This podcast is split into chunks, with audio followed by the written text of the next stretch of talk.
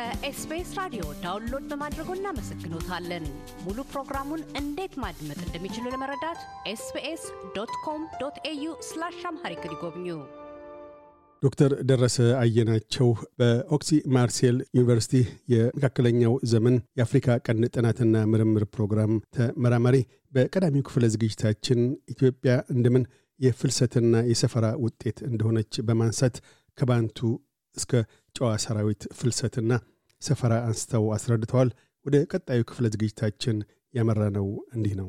የአክሱም ስርወ መንግስትን መክሰም ተከትሎ ከ12ተኛ ክፍለ ዘመን ወዲህ ባሉት ጊዜያት የሰለሞናዊ ስርወ መንግስት ወደ ደቡብ ኢትዮጵያ መስፋፋት ከመንፈሳዊው ክብረ ነገስትና ሳባዊ ርዕዮተ ዓለም ጋር ተሰናስለው ብዝሃነትን ከመፍጠርና ኢትዮጵያዊ ብሔራዊ ማንነትን ከመቅረጽ አኳያ የነበራቸው ሚናና ተጽዕኖዎች ምን ነበሩ?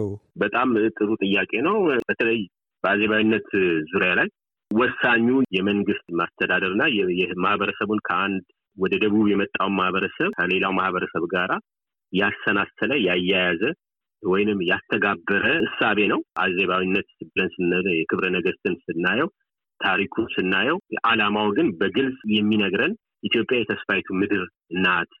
ሞዴሏም በእስራኤል ሞዴል ነው እና የእስራኤልን ሞዴል የወሰዱበት ምክንያት ግልጽ ነው። አንድ ትልቅ ራዕይ ነው የሰጠው ማለት ይህ ማህበረሰብ በሰሜን ኢትዮጵያ የመጣ የክርስትና እምነት ተከታዮች ነገስታቱ ያነሱትበት ምክንያት እስልምና ከሰሜን አፍሪካ ወደ ደቡብ እየመጣ ኢትዮጵያ ላይ ደርሶ ነው የቆመው እና ያንን ራሳቸውን ለመከላከል ባደረጉት ዋነኛ ምክንያት ያንን ideology ወይም ርዕዮተ ዓለም ለማምጣት ወሰኑ ማለት ነው። ይሄ ክብረ ነገስት የሚሰጠን የ road map ነው። ለአንድ መንግስት መመስረቻ ሀሳብ ነው ያመጡት። ኢትዮጵያ የተስፋይቱ ምድር ናት የሚለውን ነገር በዚህ መሰረት ይሄንን ለማስተናሰል ይሄንን ለማያያዝ የመጀመሪያው ነገር የተጠቀሙት እምነትን ነው፣ ሃይማኖትን ነው። ስለዚህ ሃይማኖትን ወደ ደቡብ በሚመጣበት ጊዜ በሃይማኖት ምክንያት የተደረገ ውጊያ እንደሌለ መያዝ ያስፈልጋል። ምክንያቱም ምናልባት የኢኮኖሚ ውጊያ ካልሆነ በስተቀረ ወይንም የሁለቱ የክርስትናና የእስልምና ፉክክር ውጊያ ካልሆነ በስተቀረ ክርስትናን ወደ ደቡብ ሲያመጣ አዜባዊነትን ይዞ ነው የመጣው። አዜባዊነት ማለት እኛ የኦሪታውያንን እኛ በኦሪት ዘመን የተስፋ ቃል ያለንን የሚለውን ሀሳብ በማስያዝ ያንን ማህበረሰብ አንተም ከዚህ በፊት አውሪታዊ ነበርክ በሚለው እሳቤ ውስጥ አንተም የተስፋይቱ ምድር ኢትዮጵያ ነው ያለ ያለህበት ሁኔታ የሚሆነው ይሄ ነው ብለው በሃይማኖት በማስረዳት በላይ ያተኮረ እሳቤን በማስነሳቱ እያንዳንዱ አካባቢ ቀስ እያለ በተለይ መሪዎቹ ወደ ክርስትና በሚመለሱበት ጊዜ ወይም በሚቀየሩበት ጊዜ ይሄ የአዘባዊነት አስተሳሰብ ከክርስትናውም ባለፈ እኛ የምናየው በደንብ ካስተዋል ነው በኢትዮጵያ ውስጥ ሁለቱ እውነቶች ማለት ነው አዲሱ ኪዳንና የብሉ ኪዳኑን አንድ ላይ እያዋሃደ የመሄድ ማለት ነው። ለምሳሌ ኢትዮጵያዊ ወንድም ይሁን ሴት ለምን ይገረዛል ብለን ብንል የመጀመሪያው ነገር የብሉ ኪዳንን ማህተም በራሱ ያደርጋል። ከዛ በኋላ ይጠመቃል። እንደዛ እያለው መስቀሉን ብናይ መስቀሎቹን ብናያቸው ከታች የብሉ ኪዳንን ይወክላል፣ ከላይ ሳይ ደግሞ የአዲስ ኪዳን ይወክላል። እንደዚህ ሁለት ዱዋሊቲን ይዞ በህይወታችን ውስጥ እንዲኖር እያደረገ እና አስተሳሰብ ለውጥ እያመጣ ሲመጣ ማህበረሰቡም በዚህ አይነት ሁኔታ ነው ይህን ሁለቱን ነገር እያያያዘ የእሱን እምነት እንኳን የቀድሞውን እምነት እንኳን ያንተ እምነት የአህዛብ እምነት የሚባለውን አይደለም ያንተ የተረሳ የጠፋው የኦሪት እምነት ነው ብሎ በመራሱ በማዋሃድ ያንን ማህበረሰብ በብዙ ቋንቋ ቢሆንም ወደ አንድ ሀሳብ የማምጣት ዝንባሌን በደንብ ያስፋፋና ማህበረሰቡ አንዱ ከአንዱ ጋራ ለምሳሌ አሁን በመስቀልም በምን የምንላቸው የባህል መመሳሰልን አምጥቷል ማለት ነው። ከዛም በላይ ኢትዮጵያ የሚለውን ሀሳብ በማህበረሰብ ውስጥ አስርጿል ማለት ነው። ስለዚህ ወታደርነት ብናያቸው ጨዋዎቹ ከተለያዩ ማህበረሰብ የወጡ ናቸው። ወይንም ነገስታቱ ጋብቻ ስናይ ለምሳሌ የሀዲያውን ንግስት ኤሌንን ብናነሳት ከዚህ የመነጨ ነው። ወደ አንድ ማህበረሰብ ወደ አንድ አዜባዊነት ሀሳብ በማደጋቸው ምክንያት ማህበረሰቡ ወደ አንድ ወደ አንድ አይነት ተመሳሳይ ባህሉን ከአንዱ ጋር በማዋሃድ የተሄደበት ያኛውን ትቶ ሳይሆን ያኛውንም የኔ አካል ነው ብሎ በመውሰድ ያንን ወደ ማህበረሰብ የኢትዮጵያ ባህል የምንለውን ዛሬ በመካከለኛው ዘመን ነው የተፈጠረው እና ዛሬ የምናያቸው ቅርሶቻችን በሙሉ የመካከለኛው ዘመን ቅርሶች ናቸው። እነዚህ ቅርሶችን ስናያቸው ከዚህ አስተሳሰብ የመነጩ ናቸው። በኋላም እንደምናየው የሙስሊሙ ነገስታትም ሱልጣኖችም በዚሁ አይነት ነገር ነው። እንደውም በጣም የታወቀው ንግግሩ የሳብራዲን ቀዳማዊ የሚባለው እኔም በዚህ በኢትዮጵያ ላይ የራሴን እስላማዊ መንግስት እመሰርታለሁ ነው ያለው። ስለዚህ ወደ አንድ ሀሳብ አንድ አገር አንድ ኢትዮጵያ የሚባል እሳቤ ነበራቸው። ግን በብዙ የመንግስት አስተዳደር ስርዓት ማለት ነው። የኢትዮጵያዊነትን በመመስረት በኩል የአዜባዊነት ሚና በጣም ከፍተኛ ነው ማለት ነው። ሌላውን ለመቀበል ያለውን በማሳተፍ ቢትወደድ ድረስ የደረሱት ጦር መሪዎች ወይንም የነገስታቱ የሀገር መሪዎች የነበሩት ወይንም የክልል መሪዎችን ብናያቸው ከክልል መሪነት ወደ ቤትወደድ የንጉሱ ግራና ቀኝ ቤትወደዶች ይባላሉ። ጠቅላይ ሚኒስትሩና መከላከያ ሚኒስትሩ ማለት ይቻላል። ዝም ብሎ እንደው ለአድማጫችን ለማስረዳት ያህል የግራ የግራ ቢትወደዱ የሚባለው የጠቅላይ ሚኒስትሩን ቦታ ነው የሚይዘው። የቀኝ ቢትወደድ የሚባለው ደግሞ የመከላከያ ሚኒስትሩን ሁኔታ ነው የሚያየው። ስለዚህ እነዚህ ከተለያየ ወገኖች የመጡ ሰዎች ናቸው። አንዳንዶቹም እንደውም ወደ እስልምና ከእስልምና ወደ ክርስትና የተለወጡ ሰዎች ግን በዚህ በአዜባዊነት አስተሳሰብ የነበሩት በአዜባዊነት አስተሳሰብን ተቀብለው ይህንን የመካከለኛው ማህበረሰብ ኢትዮጵያ በማቋቋም መሰረት ያስያዙበት በዚህ ጊዜ ነው ማለት ነው እና ንግስት ሌኒንም ስናነሳት ሀዲያ ብትወለድም የተቀበረችው ጎጃም ነው። የሰራችው ቤተክርስቲያን በርጦለ ማርያም ይባላል።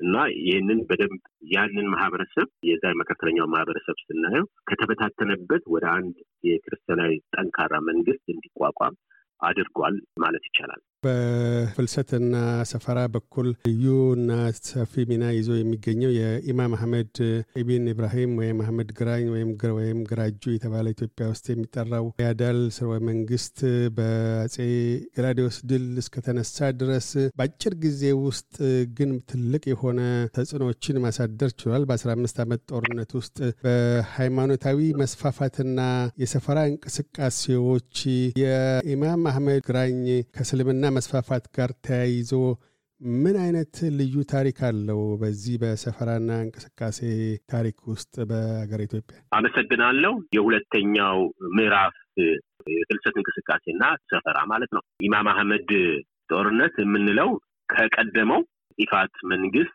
እሳቤ የተነሳ ነው እንደሚለው የኢማም አህመድ ታሪክ ጸሐፊም እንደሚናገረው ወይንም በታሪካቸው እስልምና መረጃ ምንጮች እንደሚነግሩን ካየ ነው በደንብ ካየናቸው እነሱም ሙስሊሞቹ የነበሩበት አስተሳሰብ አንድ እስላማዊ መንግስት በአፍሪካ ቀንድ ላይ መመስረት ነው። ይሄ ዋናው አላማቸው ነው። ያኛውም ክርስቲያኑ መንግስት አጥብቆ የያዘው እሱ ነው። ይሄኛው ስለዚህ ከዛ ከሰብረዲን ጀምሮ እኔ የኢትዮጵያ ንጉስ እሆናለሁ ብሎ እንዳለው አስራ አራተኛው ክፍለ ዘመን መጀመሪያ ጀምሮ በዛ ባለው መሰረት በአስራ ስድስተኛው ክፍለ ዘመን መጀመሪያ ላይ የተሳካ ይመስላል። ስለዚህ ኢማም አህመድ በአስራ አምስት ሀያ አንድ እንዳሸነፈ ቀጥታ ስናየው የምስራቁ ህዝብ ወደ ሰሜን፣ ወደ ደቡብ፣ ወደ መካከለኛው የኢትዮጵያ አካል ወደ ላይ እንደወጣ ላይ ድረስ ባህረ ነጋሽ ደርሶ ያልነካው የኢትዮጵያ ስፍራ የለም።